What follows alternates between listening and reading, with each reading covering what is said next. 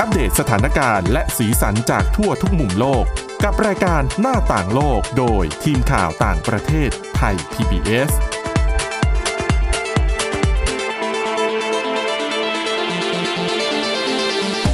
สวัสดีค่ะ ต้อนรับเข้าสู่รายการหน้าต่างโลกนะคะ มาอัปเดตสถานการณ์แล้วก็สีสันจากทั่วทุกมุมโลกกับทีมข่าวต่างประเทศไทย PBS ค่ะ ก็เจอกับพวกเรานะคะ ทุกวันจันทร์ถึงวันศุกร์ เอ่อ พวกเราก็จะแวะเวียนมาเล่าข่าวให้ฟังกันวันนี้ค่ะ คนที่มารับหน้าที่ก็คือคุณสาวรักษ์จากวิวัฒนากุลแล้วก็ดิฉันทิพย์ตะวันเทระในยพงศ์นะคะ สวัสดีค่ะ คุณผู้ฟัง สวัสดีค่ะ วันนี้นะคะ เรื่องน่าสนใจมีอยู่หลายเรื่องทีเดียวรวมถึงเรื่องเกี่ยวกับโควิด -19 แต่ว่าเรื่องแรกที่เราจะมาพูดให้ฟังกันในวันนี้นะคะ จะไปกันดูไปดูกันที่เรื่องของไต้หวันนะ ใช่ค่ะ ไต้หวันช่วงนี้เนี่ยก็เกิดอุบัติเหตุที่เรียกว่าเป็นอุบัติเหตุทางรถไฟที่รุนแรงที่สุดในรอบหลายสิบปีเลยนะคะ จริง ๆ แล้วเวลาเราได้ยินข่าวอุบัติเหตุประเภทนี้เกิดขึ้นในในบ้านเมืองที่เขาเจริญแล้วอ่ะเราก็ไม่ค่อยอยากเชื่อเนาะว่าโหบ้านเมืองคุณพัฒนาไปได้ขนาดนี้แล้วคือแล้วอุบัติเหตุ ลักษณะเนี้ยไม่ควรจะเกิดขึ้น แล้วปกติคือถ้าเกิดก็ไม่ใช่ ไม่ได้เสียชีวิตอะไรมากมาย ใช่ไม่ใช่ครั้งใหญ่ ขนดนี้ เท่าไหร่อะนะคะ แต่ว่าโอ้โหครั้งนี้ไต้หวันเนี่ย เสียชีวิตประมาณ 50 คนเลยนะคะอ่าคุณผู้ฟังน่าจะเคยได้ได้ได้เห็นข่าวกันแล้วแหละนะคะ ก็คืออุบัติเหตุรถไฟตกรางในไต้หวัน แล้วเหตุการณ์เนี่ยคือเกิดขึ้นในช่วงที่ คนไต้หวันเนี่ยเขาต้องไปไม่ใช่คนไต้หวันแล้วคนเชื้อสายจีนกับทั้งโลกอะนะคะ ก็ต้องเดินทางไปไหว้บรรพบุรุษ หรือที่เรียกว่าเชงเม้งดังนั้น การเดินทางด้วยรถไฟในช่วงที่เกิดเหตุเนี่ย จึงคึกคักมากเป็นพิเศษอืมนะคะ อย่างรถไฟขบวนที่เกิดเหตุเนี่ยก็โหมีคนแบบประมาณเกือบ300 คนเลยนะ ทั้งขบวนนะคะ ก็แน่นเลยล่ะ ใช่ เต็มเลยนะคะ เออทีนี้ล่าสุดนะคะก็คือทางคณะกรรมการที่ดูแลสอบสวนเรื่องเออความปลอดภัยของระบบคมนาคมเนี่ยเขาก็ได้เปิดเผยถึงผลการสอบสวน แล้วก็นำภาพหลักฐานต่างๆ มาวันนี้เลยจะมาอธิบายกันว่าอุบัติเหตุในครั้งนี้เนี่ยมันเกิดขึ้นได้อย่างไร ก็เอาเป็นว่ารถไฟสายนี้เนี่ยเส้นทางที่เขาเลี้ยวผ่านมันเป็น มันมีต้องเป็นช่วงที่ต้องผ่านอุโมงค์แล้วก็มีความคดเคี้ยวนะคะ ปรากฏว่าในช่วงที่ออกจากอุโมงค์แล้วทะลุออกมาข้างนอก แล้วกำลังจะมุดเข้าอุโมงค์อันใหม่เนี่ย ค่ะ มันเป็นทางโค้งหน่อย อ๋อ ๆ ปรากฏว่าเอ่อช่วงทางโค้งเนี่ยนะคะ มันมีรถบรรทุกคันหนึ่งนะคะ รถบรรทุกหรือรถกระบะเนี่ยแหละ นอนตะแควะนอนตะแคงอยู่ แล้วก็ขวางรางรถไฟนะคะ และจังหวะที่รถไฟแล่นออกมาอย่างที่บอกเป็นทาง ไม่ โค้ง เห็น คนขับมองไม่เห็น คือปกติเนี่ยรถไฟถ้าเขาวิ่งมาแล้วเขาเห็นว่ามีสิ่งกีดขวางข้างหน้าเขา ค่ะ ยังจะพอเบรกทันนะ ใช่ อ๋อแล้วนี่เป็นรถไฟความเร็วสูงด้วยนะ อ่าก็ช่วงจังหวะนั้นเนี่ยคือวิ่งมาด้วยความเร็ว 120 กิโลเมตรต่อชั่วโมงก็ค่อนข้างเร็วนะสำหรับรถไฟนะคะ แล้วจังหวะที่เห็นเนี่ยนะคะ คือตามข้อมูลบอกว่า จังหวะที่คนขับรถไฟเนี่ยมองเห็นว่ามีรถกระบะ มีอืม ขวางอยู่บนรางเนี่ย จุดนั้นเนี่ยคือมันห่างจากรถเนี่ยแค่รถไฟกับรถไอ้รถที่ขวางเนี่ยมันห่างกันแค่ 250 เมตรเท่านั้น อืม นะคะอ๋อไม่ใช่ขออภัย คือจังหวะที่มองเห็นอะคือมันห่างกันแค่ 250 เมตร ค่ะ อมีเวลาตัดสินใจแค่ 6.9 วินาที ใน อ๋อ การแก้ไขสถานการณ์ ซึ่งเอาจริงๆไม่ทัน อ๋อใช่ นะคะเขาบอกว่าถ้าหากว่ารถไฟแล่นมาด้วยความเร็ว 120 กิโลเมตรต่อชั่วโมง ระยะทางที่ต้องการเพื่อที่จะเบรกให้ทันก็คืออย่างน้อยต้อง 600 เมตร อืม แล้วนี่เหลือแค่ แต่ สอ เนี่ย งร้อยห้าสิบ ไม่ถึงครึ่งนะคะ อย่างน้อยถ้า 600 เมตรเห็นล่วงหน้าเนี่ย มีเวลามา 16.6 วินาที ค่ะ อาจจะทำมันเบรกทันหรือเป่าวูด อ่า เพื่อให้ผู้โดยสารตั้งหลัก อ๋อให้เตรียมตัวนะว่าเราอาจจะชนอะไร ใช่ แล้วอาจจะมีการกระแทกไม่งั้นเนี่ย ใช่ ถ้าสมมติ ทุกคนไม่ได้ตั้งหลักไง คือเรานั่งอยู่บนรถโดยสารเออรถไฟโดยสารนะ เออ ก็เหมือนกับอย่างเราเราๆเวลาเป็นนักท่องเที่ยวไปเที่ยว ก็นั่ง อะ ชิวๆ นั่งกินนั่งไทย บางทีก็เดินเล่น รูปนั่ง อะไรนู่นนั่นใช่ไหม ใช่ คืออย่างน้อยถ้าถ้าคนขับรถไฟ เตรียมตัวนะ ให้สัญญาณแล้วอะผู้โดยสารเตรียมรับแรงกระแทกเรากำลังจะชนอะไรสักอย่าง อืม การเสียชีวิตอาจจะไม่เยอะเท่านี้ น่าจะช่วยลดอาการบาดเจ็บ ใช่ ด้วยอะนะคะ ใช่นะคะ นี่แหละถึงเป็นเหตุว่าทำไมมีผู้เสียชีวิตเยอะนะคะอ่ะทีนี้ถามว่าแล้วไอ้รถกระบะ หรือว่ารถคันนั้นรถบรรทุกคันนั้นน่ะ มันไปขวางทางรางรถไฟได้อย่างไร ไปอยู่ตรงนั้นได้ยังไง เพราะว่า เออ ที่คุณสวรักษ์บอก ค่ะ คือเข้าไปในอุโมงค์และต่ออุโมงค์ด้วยนะ ใช่นะคะ เออ รถกระบะคันนี้ดิฉันเรียกรถกระบะแล้วกัน เพราะเท่าที่ดูจากรูปร่างอะนะน่าจะ ค่ะ เป็นเป็นรถกระบะของเออเขาเรียกว่าอะไรเป็นเป็นบริษัทที่ทางการรถไฟเนี่ย จ้างแบบเป็นรับเหมาอะเหมาช่วงอะนะคะ มาตรวจสอบรทำถไฟรางรถไฟ มามาตรวจสอบพื้นที่โดยซึ่งมันเป็นเนินเขา อืม หน้าที่ของบริษัทนี้ก็คือคอยตรวจสอบสภาพของรอบๆรอบๆรางรถไฟว่ามันมีความเสี่ยงที่จะเกิดดินถล่มไหม อ๋อ ให้เข้ามาอุปกรณ์เสริมป้องกันหรืออะไรเพื่อให้ไม่ให้มีอะไรที่มันหล่นลงไปขวาง ราง รางรรถ ถ ไฟ ไฟ อันนี้คือหน้าที่ ไม่ ของ จะ เขา กิดอุบัติเหตุขึ้นได้ โดยเฉพาะดินถล่มหินถล่มเนี่ยเกิดขึ้นบ่อย อ๋อเพราะว่าไต้หวันอย่าลืมมาอ่ะเป็นภูเขานะคะ อืม ก็จะเกิดเหตุขึ้นได้ ฝนตก แหละ บ่อยด้วยอะไรอย่างเงี้ยนะ ดังนั้นไอ้รถกระบะคันนี้เนี่ยเขามีที่จอดอยู่บนลานด้านบน คือมัน อืม อยู่รางอยู่เหนือรางรถไฟ เป็นที่จอดเป็นสัดเป็นส่วนเลยแหละ มีรถจอดอะหลายเป็นสิบสิบคันเลยนะคะ แต่เรียกว่าต้องดวงจริง ๆอะ อืม พูดขออภัยนะดิฉันต้องบอกว่าความซวยจริง อืม ๆ รถคันนี้มันจอดอยู่ข้างบน ค่ะ เพียงแต่ว่าที่จอดเนี่ยมันจะเป็นทางจอดแล้วก็มันมีทางให้รถเนี่ยสามารถขับลงมาได้ เพื่อซ่อมแซมพื้นที่บริเวณนั้นใช่ไหม อ๋อ เอ ใช่ อทีนี้มันก็จะมีทางให้รถขับจากข้างบนแล้วก็หักเลี้ยวแล้วก็ขับลงมา ปรากฏว่าไอ้รถคันเนี้ยมันไปจอดตรงใกล้ๆ ช่วงที่เป็นทางเลี้ยวลงมา แล้วเขาคิดว่าอาจจะใส่เบรกมือไม่เหมาะสม อาจจะไม่แน่นพอ หรือรถอาจจะเสีย เบรกเสียคืออาจจะ มั ขึ้น เลย เบร ล็ ก อก มือ ล้อ แล้ว ไม่อยู่อย่างนั้นใช่ไหมคะ ใช่พูดง่ายๆคือรถมันไม่ มันล็อก มันไม่อยู่กับที่อ่ะ อืม แต่จะด้วยเหตุว่าคนขับใส่เบรกไม่เหมาะสม หรือว่า อืม เบรกเสีย อืม หรือดินลื่นหรืออะไรก็แล้ว แต่สรุปรถคันนี้เนี่ยมันก็ค่อย ๆ ไหลจากข้างบนหักลงมาทางทางโค้ง แล้ว แล้วมัน โอ้ มันก็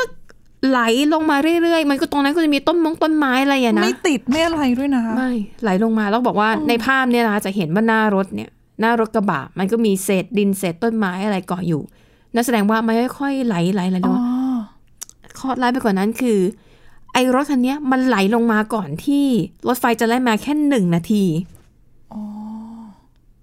คื คือ อ แป๊บเดียวเองนะ คื เสี้ อ ยววินาทีคือ คือถ้ารถมันไหลลงมานานกว่านั้น เช่น 10 นาที 15 อาจจะมีคนสังเกตเห็นความผิดปกติ อ่า ว่าเฮ้ยรถหายไปไหนแล้วทำไมร่องรอยแบบอาจจะ ค่ะ ยังแจ้งข่าวกันทัน ห แต่ประ รือ เด็น ไม่ คือ ก็อ่ะรถไฟคือชั่วเวลาไม่กี่นาทีนะ จริง ๆ คือถ้าไหลลงมาช้ากว่านั้นเนี่ย รถไฟด้วยความที่เป็นรถไฟวิ่งเร็วไงหนึ่งร้อยยี่สิบกิโลเมตรต่อชั่วโมง คือแป๊บ ค่ะ เดียวเนี่ยเขาก็ผ่านไปแล้วนะเออ นี่ไงถึงเนี่ยดูหลักฐานอะไรข้อมูลทุกอย่างอ่ะโอ้โหมันมันประจวบเหมาะแบบจริง อืม ๆ เลยอะนะคะอ่ะและนี่ก็คือ อืม สาเหตุของอุบัติเหตุที่ร้ายแรงที่สุดในรอบหลายสิบปีนะคะ ที่เกี่ยวข้องกับการรถไฟของไต้หวัน ก็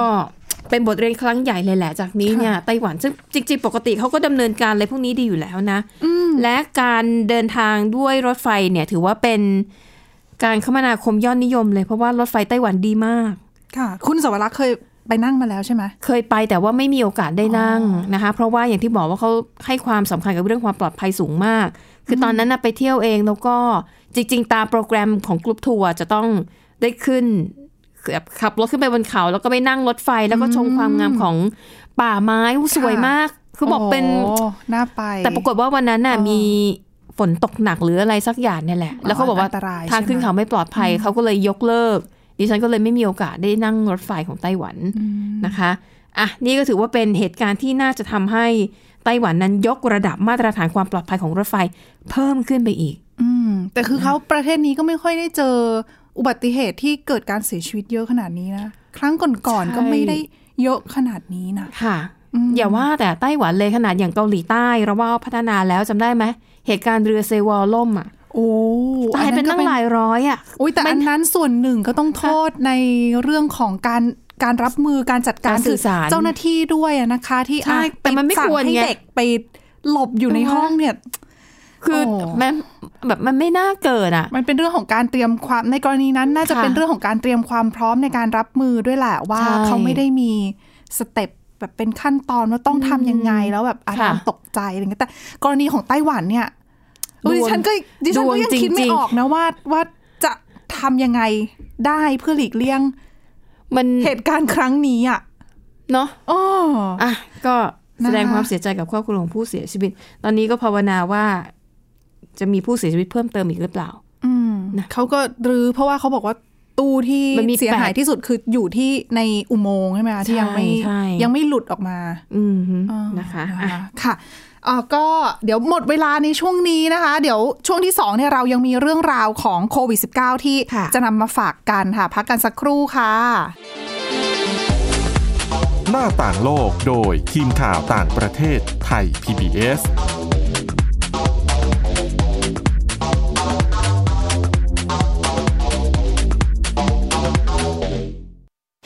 อยู่ที่ไหนก็ติดตามเราได้ทุกที่ ผ่านช่องทางออนไลน์ จากไทย PBS Digital Radio ทั้ง Facebook Twitter Instagram และ YouTube Search คำว่าไทย PBS Radio แล้วกดไลค์หรือ Subscribe แล้วค่อยแชร์ กับคอนเทนต์ดี ๆ ที่ไม่อยากให้คุณพลาดอ้อเรามีให้คุณฟังผ่านพอดแคสต์แล้วนะ วันนี้การดูข่าวของคุณจะไม่ใช่แค่ในทีวีไทย PBS ให้คุณดูข่าวได้หลากหลายช่องทาง ถูกน้ำท่วมเต็มพื้นที่ เว็บไซต์ www.thaipbs.or.th/news Facebook Thai PBS News Twitter @thaipbsnews YouTube Thai PBS News ไหลล้นทะลักเข้ามา กดติดสนันในการข่าวพร้อมร้องกับหน้าจอไร้ขีดจำกัดเรื่องเวลา เข้าถึงรายละเอียดได้มากกว่า ไม่ว่าจะอยู่ณจุดไหน ก็รับรู้ข่าวได้ทันที ดูสดและดูย้อนหลังได้ทุกที่ กับ 4 ช่องทางใหม่ข่าวไทย PBS ข่าวออนไลน์ ชับไว้ในมือคุณ มาฟังนิทานกันแล้ว เปิดโลกจินตนาการกับไทย PBS Podcast ให้น้องๆ สนุกสนานไปกับเพลย์ลิสต์นิทาน มากกว่า 100 เรื่องเอานะเอาจากคิสอาวนิทานสุภาษิตและสื่อเสียงนิทาน ฟังได้ที่ www.thaipbspodcast.com และแอปพลิเคชัน Thai PBS Podcast ตั้งแต่วันนี้เป็นต้นไป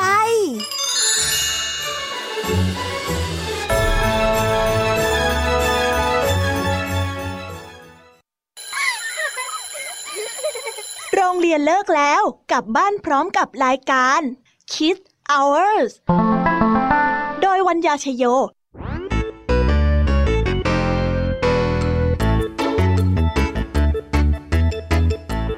พบกับนิทานคุณธรรมสอนใจ กับครูไหวใจดี ว่าไม่ควรเชื่อคำพูดของคนพลาน นอกจากนี้ ลุงทองดีกับเจ้าใจอยยังมีนิทานสุภาษิตมาเล่าให้ฟัง นี่พวกเอ็งเนี่ยนะ มันลิงหลอกเจ้ากันจริง ทั้งยังมีนิทานเด็กดี และพี่ยามี่เล่านิทานสนุกสุดหันษาให้น้องๆได้ฟัง ทุกวันจันทร์ถึงศุกร์ 17 นาฬิกา ทางวิทยุไทย PBS www.thaipbsradio.com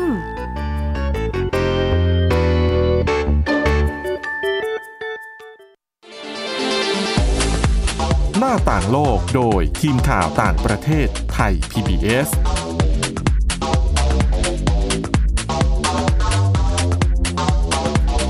ต้อนรับกลับเข้าสู่ช่วงที่ 2 ของรายการหน้าต่างโลกนะคะ อย่างที่เกริ่นไปเมื่อช่วงที่แล้วนะคะ ว่าเราจะมีเรื่องราวสาระดีๆเกี่ยวกับโควิด -19 มานำเสนอค่ะ เรื่องแรกที่จะพูดถึงก็คือเป็นเรื่องของการเสียชีวิต ค่ะ จากโควิด -19 นะคะ ตอนนี้ค่ะเอ่อสำนักข่าวรอยเตอร์เนี่ยเขาก็มีการเก็บสถิติ รวบรวมสถิติตัวเลขผู้เสียชีวิตทั่วโลกนั่นแหละ แล้วเขามีการรายงานนะนะคะ ว่าตอนนี้ทั่วโลกมีคนที่เสียชีวิตจากโควิด -19 ไปแล้วเนี่ยเกิน 3 ล้านแล้วนะคะ อืมฮึ คือตัวเลขเยอะมากทีเดียวแล้วเขา ค่ะ ก็คือเขาก็คำนวณมาให้ดูแหละว่าช่วง 2 ล้านแรกเนี่ยสองล้านแรกเนี่ยใช้เวลามากกว่า 1 ปีนะคะ ตั้งแต่เจอผู้เสียชีวิต ค่ะ คนแรก ๆ ในเมืองอู่ฮั่นของจีน แต่ว่าร้านที่สองมาสู่ร้านที่สามเนี่ย เขาบอกว่าใช้เวลาแค่ประมาณ 3 เดือนเท่านั้นเอง อืม คือตัวเลขเนี่ยเพิ่มขึ้นเร็วมากอะนะคะ แล้วก็โดยเฉพาะที่เขาบอกว่าต้องจับตามองเลยตอนนี้สำหรับประเทศที่เจอกับผู้เสียชีวิตเยอะ ค่ะ นั่นก็คือบราซิลกับอินเดีย อืม ตอนนี้สองประเทศนี้สถานการณ์น่าเป็นห่วงมากอะนะคะ โดยเขาบอกว่าส่วนหนึ่งเนี่ย เจ้าหน้าที่ด้านสาธารณสุขเขาก็มองว่าสาเหตุที่ทำให้คนเสียชีวิตติดเชื้อเยอะเสียชีวิตเยอะ เป็นเพราะว่าเรื่องของเชื้อโควิด -19 กลายพันธุ์ อืม โดยเฉพาะตัวที่พบในอังกฤษ ค่ะ เป็นที่แรกกับที่แอฟริกาใต้ ค่ะ คือที่อังกฤษเนี่ยจะ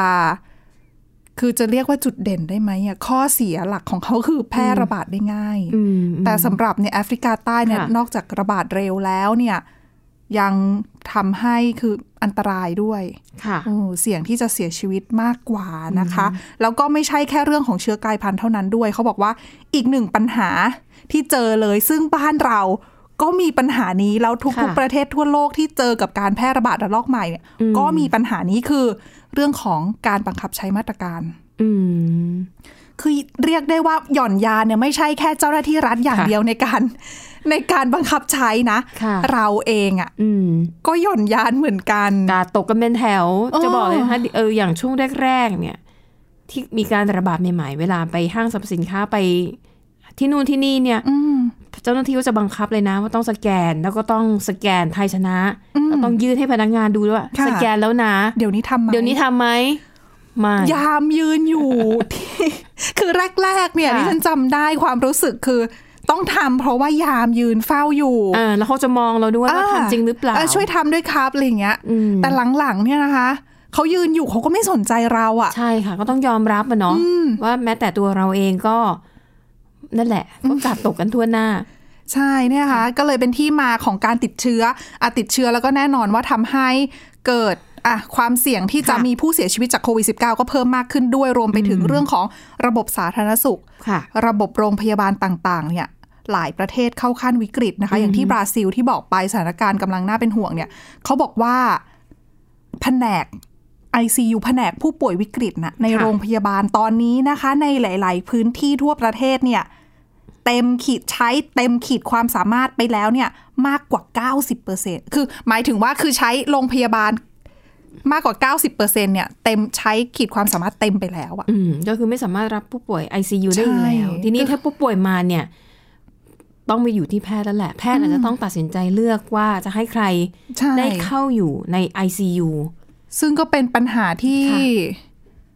ตั้งแต่ตอนระบาดปีที่แล้วเนี่ย ก็ต้องเป็นแบบนี้นะ คือบุคลากรทางการแพทย์กลายเป็นว่า ต้องมาเลือกว่าจะช่วยเหลือ ค่ะ ใคร จะต้องปล่อยใครไป ค่ะ ซึ่ง และ บ อ อก ย่าลืม อืม ว่าผู้ป่วยอาการวิกฤตเนี่ยไม่ได้มีแค่จากโควิด -19 เท่านั้นนะคะ ผู้ป่วย อ๋ออ อาการวิกฤตจากโรคอื่นๆ หัวใจความดันเกี่ยวกับโรคเกี่ยวกับสมอง หรือมะเร็งเขาก็มีของเขาอยู่แล้วไง โอกาส เหมื ใน อนกับ การตายเขาก็โอกาสเสียชีวิตก็เพิ่มสูงขึ้นตาม ใช่ ไปด้วย ทีนี้คุณหมอก็ต้องลำบากใจแหละว่า ก็เหมือนกับเป็นการกำหนดชี้เป็นชี้ตาย ซึ่ง อืม โอ้โหมัน เป็นมันเป็นการตัดสินใจที่ยากมาก อืม ใช่ไหม ถูก คะ ค่ะ แต่ว่า อย่ง สิ่งนี้กำลังเกิดขึ้นใน อืม บราซิล ถูกต้อง บราซิลเองนี่ดิฉันจำได้เขาก็มีไวรัสกลายพันธุ์ของเขาเองด้วยใช่ไหม ใช่ก็ถือว่าเป็นไวรัสกลายพันธุ์ที่เขาบอกว่ามีจุดกลายการกลายพันธุ์ ค่ะ ที่ที่เพิ่มความเสี่ยงในการเสียชีวิตด้วยทำให้คืออันตรายมากขึ้นนั่นเอง แล้วก็ ค่ะ มีโอกาสที่จะทำให้วัคซีนที่มาฉีดน่ะ ไม่ได้ผล มีประสิทธิภาพเขาไม่ได้บอกว่าไม่ได้ผล น้อย แต่บอกว่า ลง ประสิทธิภาพน้อยลง อืม เออก็ต้องมีการศึกษากันต่อว่า ค่ะ ไอ้วัคซีนเนี่ยมาแล้วช่วยได้มากน้อยแค่ไหนนะคะ อย่างตัวเลขล่าสุดของบราซิลเนี่ยเขาก็เพิ่งมีการรายงานว่าผู้เสียชีวิตจากโควิด -19 เนี่ยของเขาเนี่ยคือเกิน 4,000 คนต่อวันนะ เป็น คะ ครั้งแรก อ๋อใช่คือตัวเลขเนี่ยเยอะมากทีเดียว ค่ะ ไม่ใช่แค่บราซิล เท่านั้นค่ะ อย่างที่บอกไปอินเดีย อืม อินเดียนี่ถือว่าเป็นประเทศที่เร่งฉีดวัคซีน เยอะนะ แล้วเป็นประเทศที่ผลิต เขาผลิต ยะ เองด้วยนะคะ ตอนนี้อินเดียนี่คืองดส่งออกวัคซีนชั่วคราว คืออขอฉีดให้กับบ้านตัวเองก่อนเถอะบ้านฉันหนักมากเหลือเกิน เพราะระบาดหนักมากแล้วก็บางพื้นที่เนี่ยต้องล็อกดาวน์ไปแล้วอะนะคะ ค่ะ แล้วก็ด้วยตัวเลขที่เพิ่มสูงขึ้นสำหรับผู้ติดเชื้อที่เพิ่มสูงขึ้นแบบเนี้ยอ่ะอินเดียเขาก็เลยพยายามที่จะเร่งฉีดวัคซีนให้ได้เยอะๆรวมไปถึงตอนนี้เขาขยายกลุ่มอายุแล้วนะคะ ค่ะ ให้ครอบคลุมถึงคนที่มีอายุ 45 ปีขึ้นไปด้วย คือก่อนหน้านี้ก็จะอ่ะเน้นไปที่บุคลากรทางการแพทย์ ค่ะ ผู้อยู่ในกลุ่มเสี่ยง อืม หรือว่าผู้สูงอายุ ค่ะ ตอนนี้ก็อ่ะขยายให้เป็นวัย 45 ปีขึ้นไปเนี่ยมาฉีดกันได้เพิ่มมากขึ้น เพราะว่าอ่ะตอนนี้ก็ติดเชื้อกันเป็นประเทศที่ 2 แล้วอ่ะที่ติดเชื้อเกินวันละ1 0 0 0 0แสนคน อืม คือเยอะมาก คือถ้าวันละเกินวันละหนึ่งแสนเนี่ยอ่ะประเทศแรกที่สถานการณ์แบบนี้คือสหรัฐอเมริกา ค่ะ ตอนนั้นเนี่ยสหรัฐเคยมาก มากกว่า 2 0 0แสนต่อวันด้วยนะ ค่ะ ตอนนั้นแบบไม่กี่วันก็ขึ้นทีละ แป๊บ ล้า เดีย นอะวก็ทีละล้านแล้วล่ะ เออ อืม น่าน่ากลัวจริง ๆ นะคะ นอกจากนี้ค่ะ อีกภูมิภาคหนึ่งที่ที่น่าเป็นห่วง เอางี้ดีกว่า คืออันนี้เรียกเป็นประเทศไม่ได้ เพราะว่าต้องเรียกเป็นภูมิภาคเลยเยอะจริง ๆ ค่ะ ก็คือยุโรป โอ้โห ยุโรปนี่ไล่ชื่อเถอะดิฉันว่าตอนนี้นะ อ่า ไล่ชื่อประเทศในยุโรปที่ปลอดภัยง่ายกว่าเพราะประเทศที่เสี่ยง เย เนี่ย อะมาก คือเกือบเกือบทั้งหมดเลย คือเขาบอกว่าคือถ้าให้นับไม่ใช่นับแค่สหภาพยุโรป แต่ว่านับทุกประเทศที่อยู่ในทวีปยุโรปนะคะ ค่ะ จะมีทั้งหมดประมาณ 51 ประเทศ แล้วคำนวณตัวเลขผู้เสียชีวิตจากโควิด -19 ใน 51 ประเทศรวมกันนะคะเขาบอกมีตัวเลขสูงที่สุดเลยนะ อยู่ที่เกือบเกือบ1ล้าน1แสนคน เยอะมากแล้วส่วนใหญ่จาก1ล้าน1แสนคนนะ 60%ในจำนวนนั้นเขาบอกอยู่ใน 5 ประเทศเท่านั้น อืม เออก็คือ ฝรั่งเศสให้ฉันเดา ถูกต้อง ฝ ค่ะ รั่งเศสต้องแบบมา อ่ ท็อปไฟ ประประเทศไหนคะ อืมอายุโรปทั้งหมดใช่ไหม ใช่ค่ะ เอ่ออังกฤษ ใช่มีอังกฤษด้วยค่ะ อ่า ห้าประเทศนี้มีอังกฤษค่ะ ค่ะ รัสเซียค่ะ ฝรั่งเศส อิตาลีแล้วก็เยอรมนี อืม เยอรมนีเนี่ยบางทีเนี่ยบางช่วงเราอาจจะมองว่าอุ้ยสถานการณ์เหมือนจะคุมได้หรือเปล่าแต่เอาเข้าจริงๆ ค่ะ เนี่ยระลอกหลังๆ นี่เยอรมนีหนักนะคะ อืม เออแล้ว ค่ะ หนักแบบไม่เหมือนจะไม่มีปรีมีคุย แล้วก็ขึ้นมานะคะตัวเลขก็ผู้เสียชีวิตก็เยอะที่อย่างที่บอกไปรวมกันเยอะมาก และก็ไม่พูดถึงไม่ได้แน่นอนคือสหรัฐอเมริกาตัวเลขผู้เสียชีวิตมากที่สุดในโลก อืม เอ่อเกินครึ่งล้านนะคะ แล้วก็เขาบอกว่าคิดเป็นเนี่ยเกือบหนึ่งในห้าของตัวเลขผู้เสียชีวิตทั้งโลก ค่ะ แล้วก็สหรัฐตอนนี้เขาก็พยายามนะคะที่จะเร่งฉีดวัคซีนโควิด -19 เหมือนกัน ตอนนี้ฉีดไปได้แล้ว 1 ใน 3 ของประชากรทั้งประเทศ ค่ะ ถือว่าเร็วก็หวังว่าจะช่วยลดอัตราการเสียชีวิตจากโควิด -19 ได้ เพราะว่าอ่ะอย่าลืมว่าฉีดฉีดวัคซีนไปแล้ว ไม่ใช่ว่าคุณจะไม่ติดเชื้อนะ ใช่ค่ะ อืมคุณยังมีโอกาสติดเชื้อนะคะ เพียงแต่ว่าประสิทธิภาพของวัคซีนที่ดีที่สุดคืออะไร อืม คือการที่ฉีดไปแล้ว โอกาสที่คุณจะป่วยหนัก อืม ต้องเข้าโรงพยาบาลเนี่ย มันน้อยน้อยลงลดลง ดังนั้นเนี่ย ฉีดเถอะนะคะ ในหลายๆประเทศแล้วก็อ่ะปิดท้ายไหนๆก็พูดถึงเรื่องวัคซีนแล้วประโยชน์ของวัคซีนแล้วนะคะ ค่ะ เรามาดูกันที่ปากีสถานค่ะ คือปากีสถานเนี่ยเจอปัญหาคือพยายามรัฐบาลพยายามที่จะเร่งฉีดวัคซีนให้กับประชาชน แบบฟรีๆอะนะเหมือน ค่ะ กับโครงการในหลายประเทศ คือ ใช่ ฉีดให้ฟรี แต่ปัญหาคือ ช้ามาก ออกตัวช้าแล้วก็ดำเนินการช้ามาก ใช่ ไม่รู้คล้ายๆกับบ้าน ค่ะ ประเทศไหนเหมือนกัน คือฉีดไปแล้วเนี่ยแล้วคนบางทีเขาไม่ค่อยไปฉีดด้วยเพราะว่าปากีสถานเขาเจอเจอในเรื่องของปัญหาเรื่องความเชื่อมั่นในความปลอดภัยของวัคซีน บางทีคนที่มีสิทธิ์ก็ไม่อ่ะ ไม่ไปฉีดดีกว่า อ่ใช่ แต่แน่นอนว่าคนที่มีสิทธิ์อาจจะไม่ฉีด แต่คนที่ยังไม่มีสิทธิ์ และ คน อยากฉีด อยากฉีดมากก็เอ่อคล้าย ๆ กับแถว ๆ นี้บ้านเรานะคะ ค่ะ เอออสำหรับคนปากีสถานที่อยากฉีดนะคะ ก็ส่วนใหญ่ก็จะเป็นกลุ่มวัยทำงานอายุน้อยๆหน่อยอะ อ่า ที่ยังไม่เข้าเกณฑ์ ค่ะ จะทำยังไงตอนนี้ค่ะ ทางรัฐบาลเขาก็เลยหาทางออกให้คือ อนุญาตให้โรงพยาบาลเอกชน และสถานพยาบาลเอกชน สามารถนำเข้าวัคซีนโควิด -19 ได้เอง ดังนั้นเนี่ยอะโรงพยาบาลหลายแห่งค่ะนำเข้าวัคซีนสปุตนิก